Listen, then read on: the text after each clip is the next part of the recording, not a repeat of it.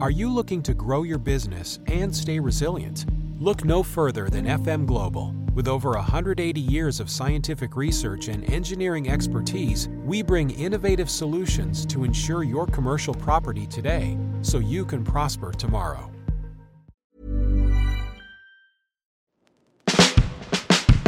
Hello, I'm Mark Goodyear. Welcome to the Classic Album Club podcast.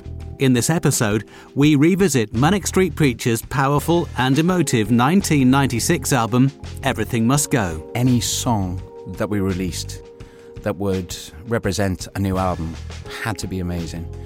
Um, we didn't even say that to each other, it was a very tacit understanding, but we just knew the stakes was high because uh, people will be looking to see if we were a much lesser band without Richey. We'll be hearing from lead singer and guitarist James Dean Bradfield about their collaboration with producer Mike Hedges and the change in routine for recording the new album. I loved every part of being in the studio. Mike was very much an old school producer who believed in creating an environment and just actually just everybody just really getting on. And you knew that from 10 till 6 in the day, you know, you had a good eight hours of recording and nothing else. First, let's hear James describe the impact that the disappearance of Richey Edwards, the band's rhythm guitarist, co writer, and creative centre point, had on the future of Manic Street Preachers. You can't really describe how Everything Must Go came about um, without describing the end of the Holy Bible, the third album, and subsequently, you know, Richey's disappearance. Um, so we'd come to the, the end of the Holy Bible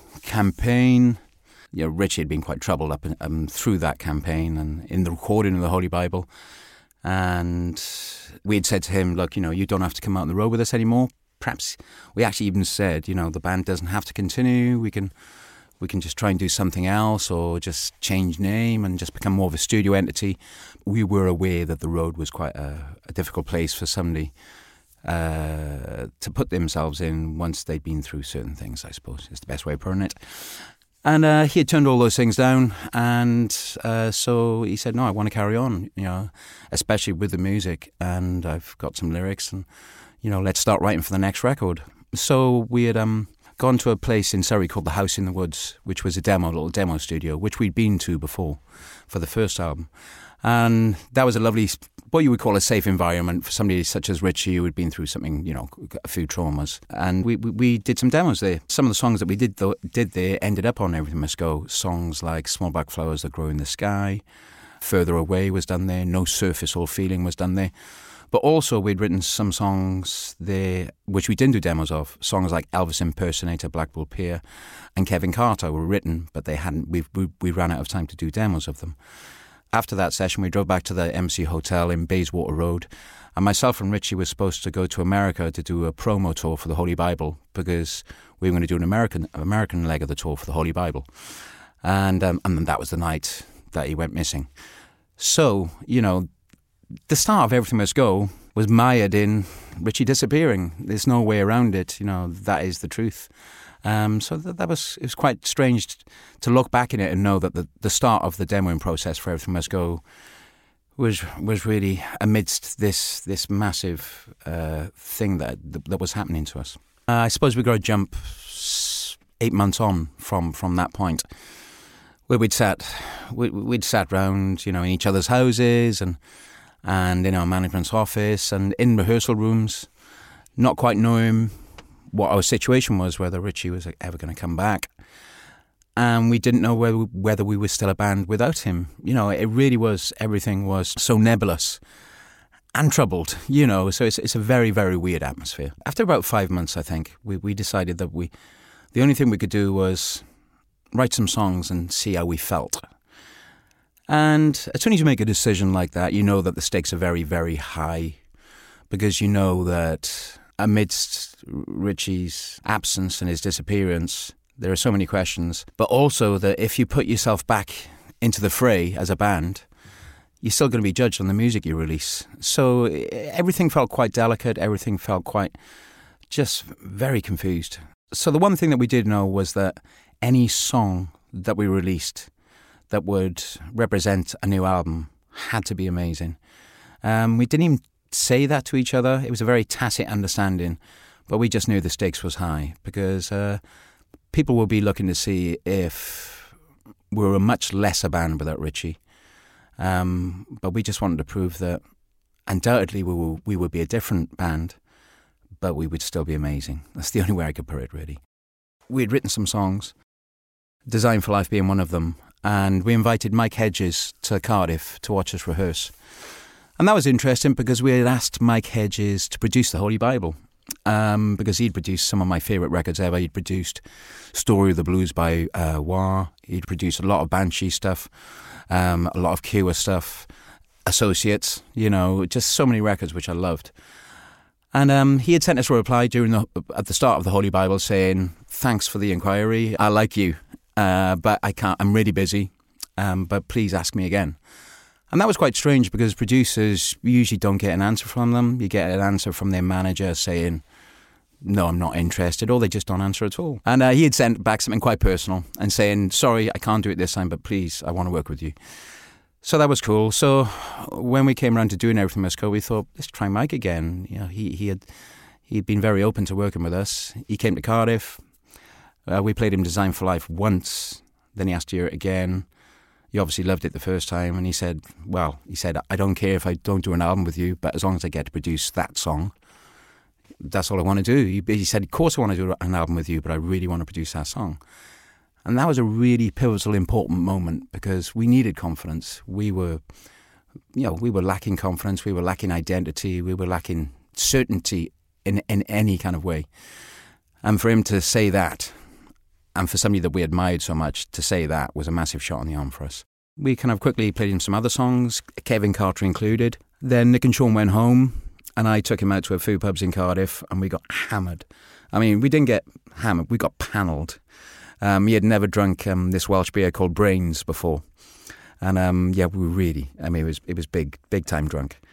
And Mike is six foot seven, and I'm five foot, uh, five ish kind of thing. And so it was quite a strange sight seeing me leading back to the train station. It looked like Danny DeVito and Arnie Schwarzenegger in twins, you know? And uh, so that was a good start. It really was a good start. And then uh, a month later, we find ourselves in France doing our first session with him, uh, Design for Life and Kevin Carter. And I don't know whether it was serendipity. I don't know whether it was we was we were dealt some good fate after what we had been through, but everything just clicked straight away. Design for Life, we and Kevin Carter, we came back and they were a mixed, but already they sounded amazing. And I remember playing them to Rob Stringer in his car, and he was just he was kind of amazed. Um, he was just like, "That's just we've got you know the first track you recorded, and you've got the first single." By then, we started doubting ourselves, but he was always very, very definite. Rob Stringer, he said, "You've you've kind of got the single. It's it's the best thing you've done since Motorcycle. Perhaps it's even better." So that's how we started it felt like a relief to to actually have things click into place with such ease. After obviously uh, Richey being a, being in a bad place at the start of the Holy Bible, and then he disappeared, and you know I don't want to go over all that again. It's obvious what it is, and to have everything click into place for once, which felt like we'd been in a bad place for two years really, and to have all that click into place, you know, Mike Hedges, the studio in France being an amazing environment and the writing. You know, I mean, um, only yesterday I was uh, did, uh, before I did this interview. Design Five came on the radio, and the only thing I could concentrate on was the lyric. Um, I don't think there are many examples in, in British rock pop history where every line of the song means something and you don't hear that line in any other song. The only thing I could come up with was Eton Rifles by The Jam or Going Underground, where every line counts for something perhaps God Save the Queen, Pistols. Um, you know, it's kind of every line in that song, Library was, gave us power, work came and made us free. What price now for a shallow piece of dignity? I wish I had a bottle right here in my dirty face to show the scars from where I came. You know, we don't want to get drunk. We just talk about love, and we are not allowed to spend because we are told this is the end. It talks about boom and bust economy. It talks about the gap between the haves and the have-nots, where the haves kind of don't give a damn about tax, but you know the have-nots are constantly preached to about not spending above their means. Where there's one law for the have-nots, and then there's no laws, you know, for the haves. You know, just for that, just to be covered in one line, and we are not allowed to spend because we are told that this is the end. So concise. So when I heard it yesterday, I was just thinking, oh, that's just an amazing lyric from Nick. It's absolutely pinpoint every line. Sometimes I will, I will edit some of the lyrics down, but Nick had done that job for himself on this record. Um, uh, like a song like Australia, which is a song about escapism. Um, it's a song about just wanting to escape everything you know, it's very concise. Uh, Design for Life is very concise. Everything must go, you know, a cathartic lyric. Trying to jettison, you know, experience for new experience is a very concise lyric too. And Nick had pretty much done that on the page himself. I didn't really have to do anything. The only editing process I had to do was put two lyrics together to make Design for Life, but both the lyrics were about the same thing anyway. And to sing those those lyrics, stuff like Everything Must Go, Design for Life, Australia, it, it is physically easier which I don't necessarily want. I love the challenge of the verboseness of some of it. I'd love singing the songs in the Holy Bible because it's it's almost like a sporting challenge. It's very physical and it's very confrontational. You feel confronted by the lyric, and so it makes you sing a different way. Um, but undoubtedly, I think a lot of the commercial success may be down to the production, maybe down to the tunes, but a lot of it is down to Nick's lyrics because it gave birth to being able to produce things in a, in a more glossy way, in a more aesthetically commercial way, I suppose, and it gave everything a chance to breathe, including myself. It was clear that this new album was going to be different to anything that the Manics had done before. This was typified by the powerful opening track, Elvis impersonator Blackpool Pier. It was it was really strange to hear people around us starting to, to describe things in different terms. Um, I remember when we did the initial recording, and it was very rough and unmixed. I remember uh, Rob Stringer, Martin Hall, our manager, and Mike Hedges all saying that it reminded them of Queen a bit, very early Queen, which I found confusing. But people always said that I had a touch of the Mercury's in my vocal kind of thing. Um, but that was quite that was quite interesting that people saw that. Um, and I put the tag on the on, on at the start, uh, at the end, uh, with the American trilogy, a uh, little pastiche at the end because it seemed like an obvious thing to do uh, to have this image of a faux version of Elvis amongst very British, dare I say, English setting, and it questions the whole validity of authenticity and what authenticity means in, in the modern era. I just thought it would be nice to have a part of the ghost-like image of American Trilogy at the end of it, which segues into Design for Life. So I heard that, and I heard I heard what the lyric was trying to do. You know, it, it, questions what authenticity is. So I wanted to make the music quite real. Yeah, to counter that. But originally, when I I played this song to Richey once on the acoustic guitar in the kitchen at a house in the woods, I envisaged, envisaged it being like Wire, a post-punk group from. Uh, from uh, from the late 70s and, 80s that was on the Harvest label for any train spotters out there. I pictured this song being like uh, "12XU" by Wire, which is like dum dum dum. So it should have been. My original version was uh, 20 foot high on Blackpool Promenade, and it was very breakneck speed post punk kind of song. And then I remember taking that into the rehearsal room with Nick and Sean, and them saying, "No, it doesn't go like that. It goes. It's got to be a bit more like some of the other songs we recorded."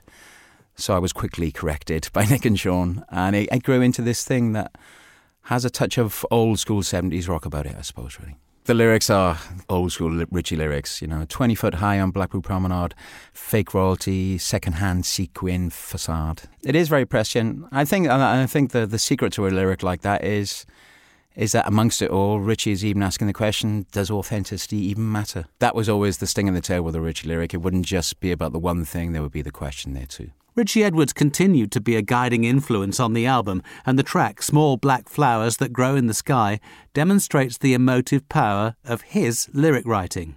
I know the documentary. It's buried in my mind. I know the documentary that it was based upon, that Richey had watched, but I can't remember what it was called. I remember him telling me about it. Anyway, I remember him giving me this lyric, and we had done the demo. When I read the lyric, I wanted it to be like a, I think it's this uh, Rolling Stones song called The Spider and the Fly. Um, I wanted it to be quite a skeletal kind of acoustic experience. I remember all of us just loving this song, and we didn't really want to change it um, when we went on to master it that much. We just added the harp to it. And uh, I remember myself and Richey driving back to the Embassy Hotel after the House in the Woods session because Nick and Sean went back to Wales. Me and Richey went to the Embassy Hotel.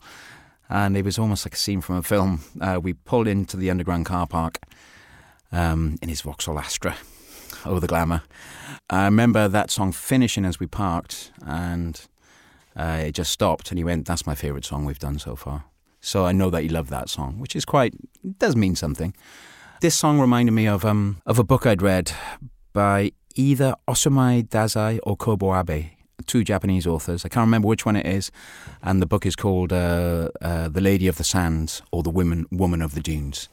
Um, there are two different titles, and uh, it reminded me of uh, that film is about how uh, this woman is captured in a, in a deep sand dune and she's analysed and used by the village. And it's just a really dark film, but it's all black and white Japanese film. And this lyric kind of evoked that for me. Uh, so I said that to Richey, and he kind of looked into the book a bit, and he went, "Yeah, that's, that's a good." Perhaps he was just humouring me, but he said that's a good that's a good t- you know, touchstone for it. So anyway, um, yeah, Richey really liked this song, and then when we went to record it, in France. Mike agreed he didn't want to do much to it. He just wanted the vocal to be a lot better because Mike was always really focused on vocals.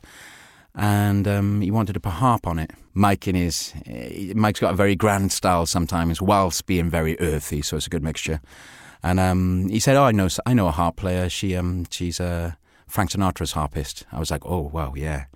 If I can meet, you know, the lady that's played "Summer Wind," which is one of my favorite songs by Frank Sinatra, then you know, yeah, that's that's great for me. So he got um, Frank Sinatra's harpist to play in it, and he just finished it off. He was beautiful.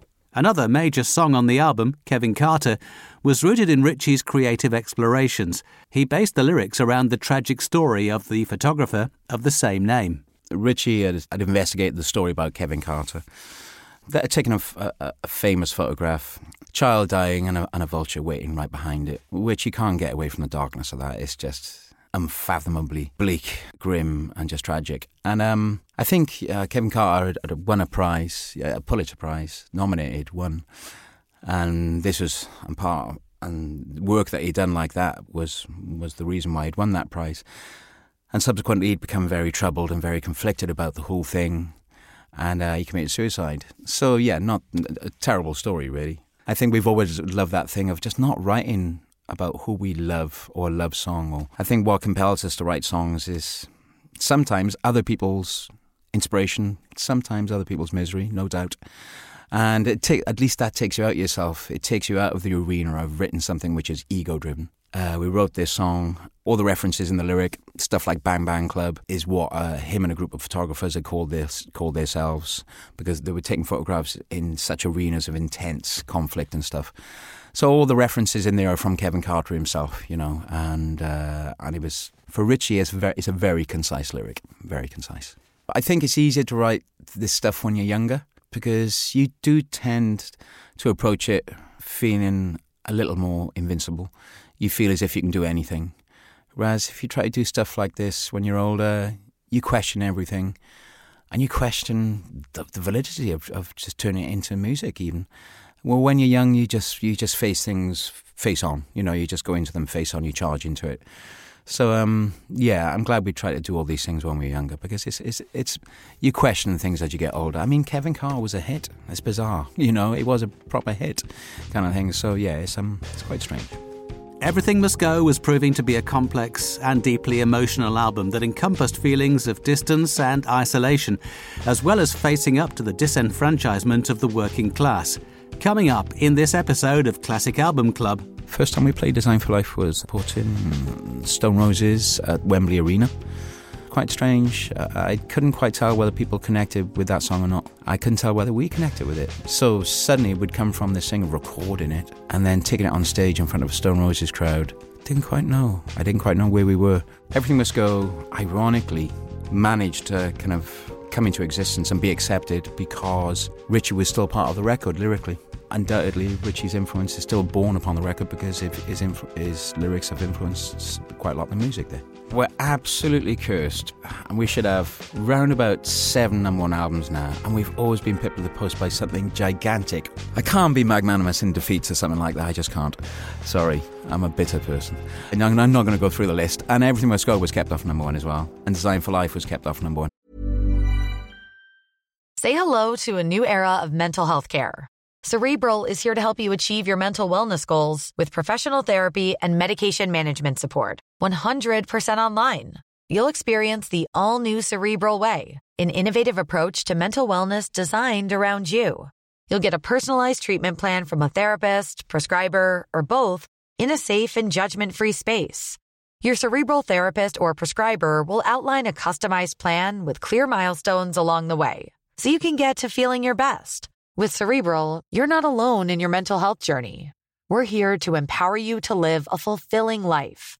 So take that first step towards a brighter future and sign up today at cerebral.com slash podcast and use code ACasts to get 15% off your first month. Offer only valid on monthly plans. Other exclusions may apply. Offer ends July 31st, 2024. See site for details.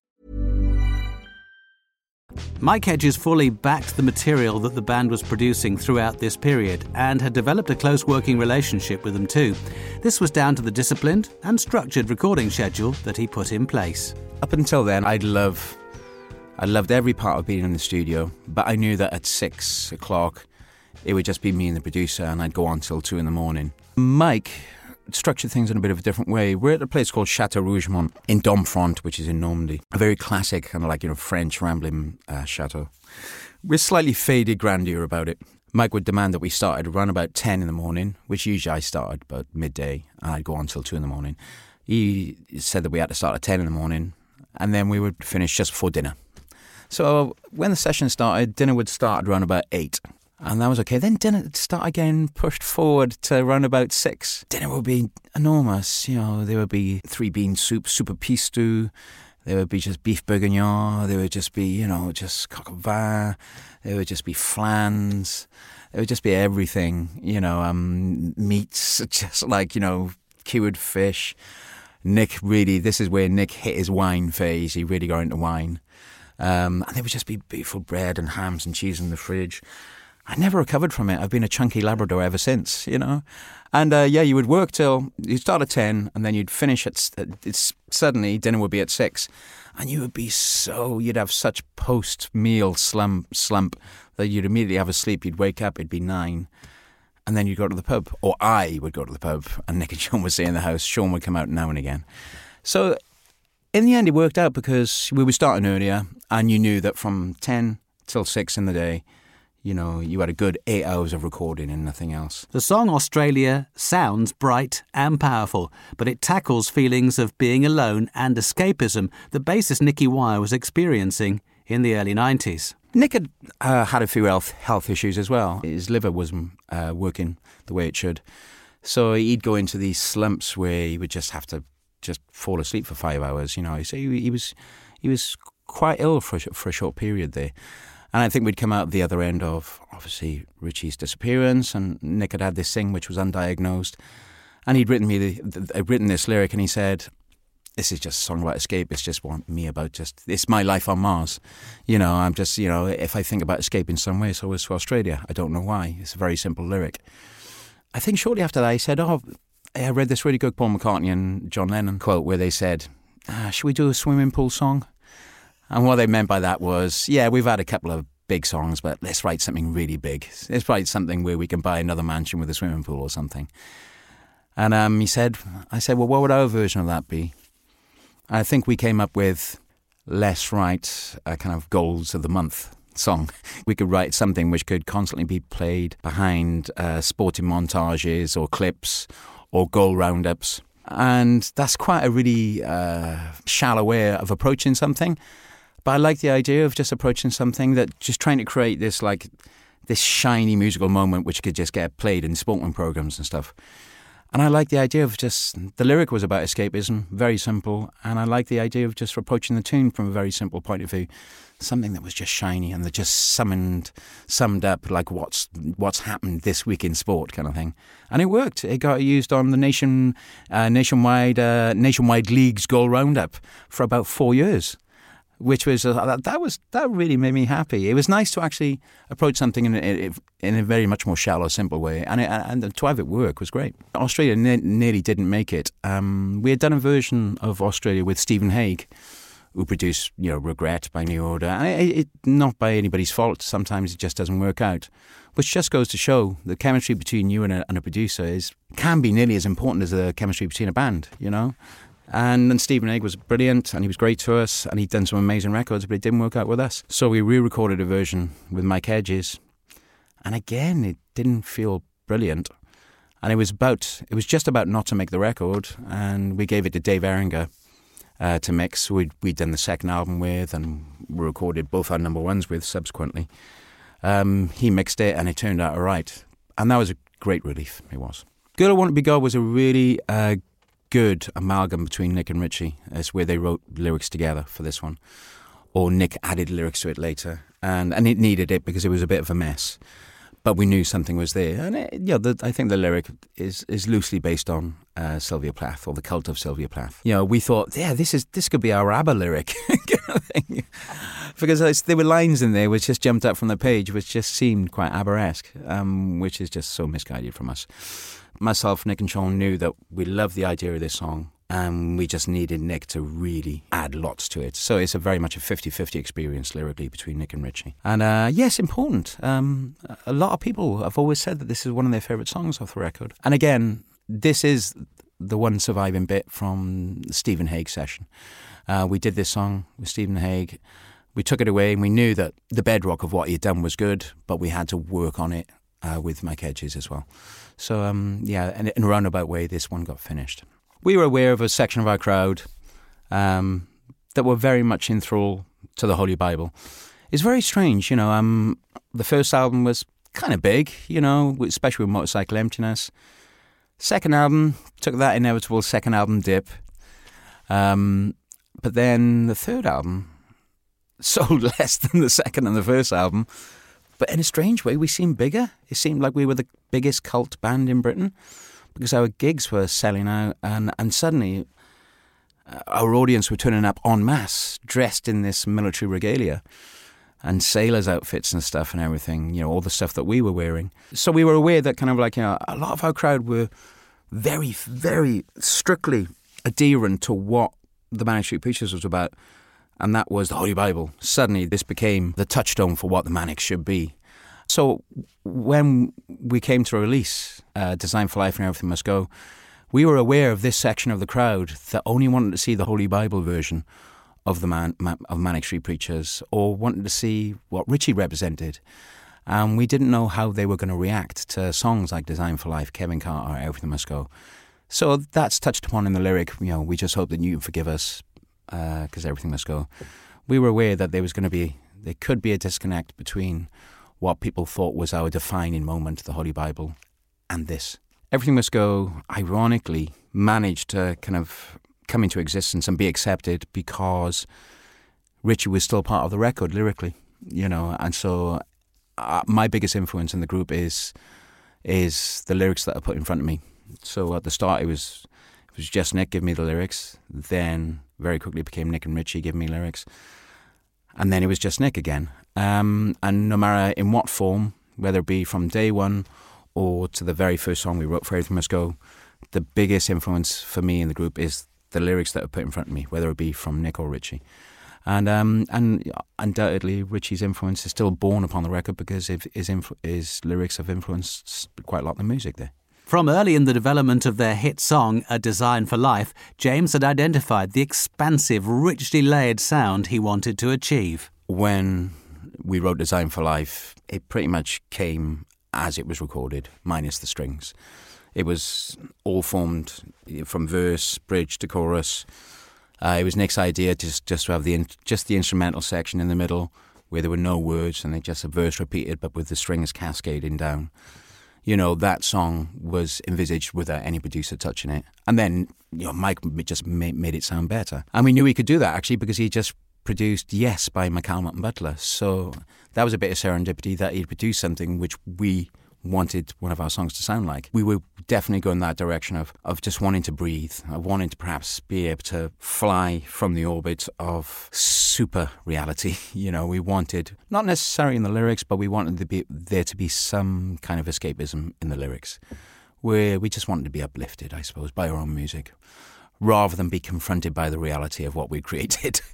it's really simple. So it would have happened anyway, but I think Mike was undoubtedly the perfect choice for it. Although creativity was freely flowing and the band was clicking in the studio, James still had doubts about how the new material would be received live. The first time we played Design for Life was uh, supporting Stone Roses at Wembley Arena. That was strange. I remember Nick wore a Cardiff Red Devils ice hockey shirt on stage, which was bizarre in itself. I wore some nondescript kind of like Manics CNA top. Um, and yeah, it was quite strange. I couldn't quite tell whether people connected with that song or not. I couldn't tell whether we connected with it. So suddenly we'd come from this thing of recording it and then taking it on stage in front of a Stone Roses crowd. I didn't quite know. I didn't quite know where we were. Then the next gig we did after that, I think, was we did a warm up gig for supporting Oasis at Maine Road at the Hacienda the night before. And Nick pretty much had a bit of an emotional breakdown that night it just hit home that Richey not being there. And then we played the Maine Road gig, and, and after the thing of supporting Stone Roses and doing the Hacienda warm up gig, we stepped on stage at Maine Road to support Oasis, and it did click with the audience. Again, that was another moment of relief. It was just like, you know, there were lads there, you know, lots of lads, you know, kitted out in Man City tops. You know, it, it was massive at the time. Two nights at Maine Road, you know, that was big. And then it got bigger, obviously. But suddenly you're watching these lads, and they're proper football lads, good boys, you know. Uh, but they were like, "Oh yeah, I've heard this one. It's good. Yeah, it's a good song. This. Yeah, don't mind this." And then they listen to Motorcycle Emptiness, and then they listen to us play From Despair to Where, and you realise that you know Design for Life had grabbed everybody's attention. So again. It was up and down, up and down, up and down. Two a couple of weeks before, I wasn't quite sure whether Design for Life was going to do it, and then I, Maine Road, I was like, yeah, it will do it, definitely. We should have round about seven number one albums now, and we've always been pipped to the post by something gigantic or improbably big, like you know the Greatest Showman on this record, keeping us off number one, when we would have been number one every other week, except for that. I can't be magnanimous in defeats or something like that. I just can't. Sorry, I'm a bitter person. And everything Must Go was kept off number one as well, and Design for Life was kept off number one. I kind of accept Design for Life being kept off number one because it was kept off number one by Genius Pop Record. If you're kept off number one by something which you respect, that's that makes makes it easier uh, to lose. But being number one does matter, and we've missed out on so many number one records now just by something just flourishing and just coming from the ground up and beating us, pipping us at the post. And it happened with Design for Life. And it's weird because Design for Life sold so many records, you know, as a single. Um, and uh, and it hung around in the charts for ages, but it was never number one. And Everything Must Go was never number one, but we got the Brit Brit Award for Best Album, you know, and it obviously it sold 1.3 million in Britain alone, just just in Britain. So yeah, those are the days where when you had success, commercial success, across the counter, money changing hands success, things just stayed around in the charts forever, you know, and there was a certain longevity to that. People always equate being uh, rampantly commercially successful with that that perhaps it's a sellout to it, but there was a longevity to it. You know, there was things just kept connecting with people. Um, you know, we had the Ivor Novello for Best Contemporary Song for Design for Life, which is probably one of my, you know, one of my most favourite moments in the band. You know, is Ivor Novello, your favourite, your famous Welshman thing, and and getting that for best contemporary song is one of the biggest things you can get. And we got it for Design for Life. Um, so it all added up in the end, you know. A lot of people say, oh, wasn't Britpop, like, you know, oh, everything got pigeonholed. Um, I always get very confused when people look back at it like that. I was like, well, there was just lots of really good guitar music around. And lots of, you know, lyrically, things were quite interesting, you know and uh, and he just had true working class expression with Oasis, regardless what you think of Oasis, which mostly uh, I just think they're genius a lot of the times. It was working class rage. Do you see that happening much now? In the charts, in the top ten, being number one, ruling the world? No, you don't. South London does a good job of representing like working class rage but nowhere else at the moment. So, you know, don't look back at it and think, oh, everything was pigeonholed. Don't be such a doofus, you know. It was a good time. Many thanks to Manic Street Preachers singer and guitarist James Dean Bradfield. I'm Mark Goodyear. You've been listening to Classic Album Club.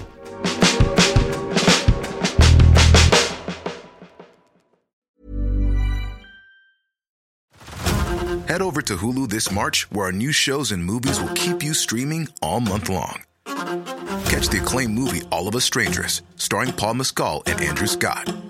Stream the new Hulu original limited series We Were the Lucky Ones with Joey King and Logan Lerman. And don't forget about Grey's Anatomy. Every Grey's episode ever is now streaming on Hulu. So, what are you waiting for? Go stream something new on Hulu.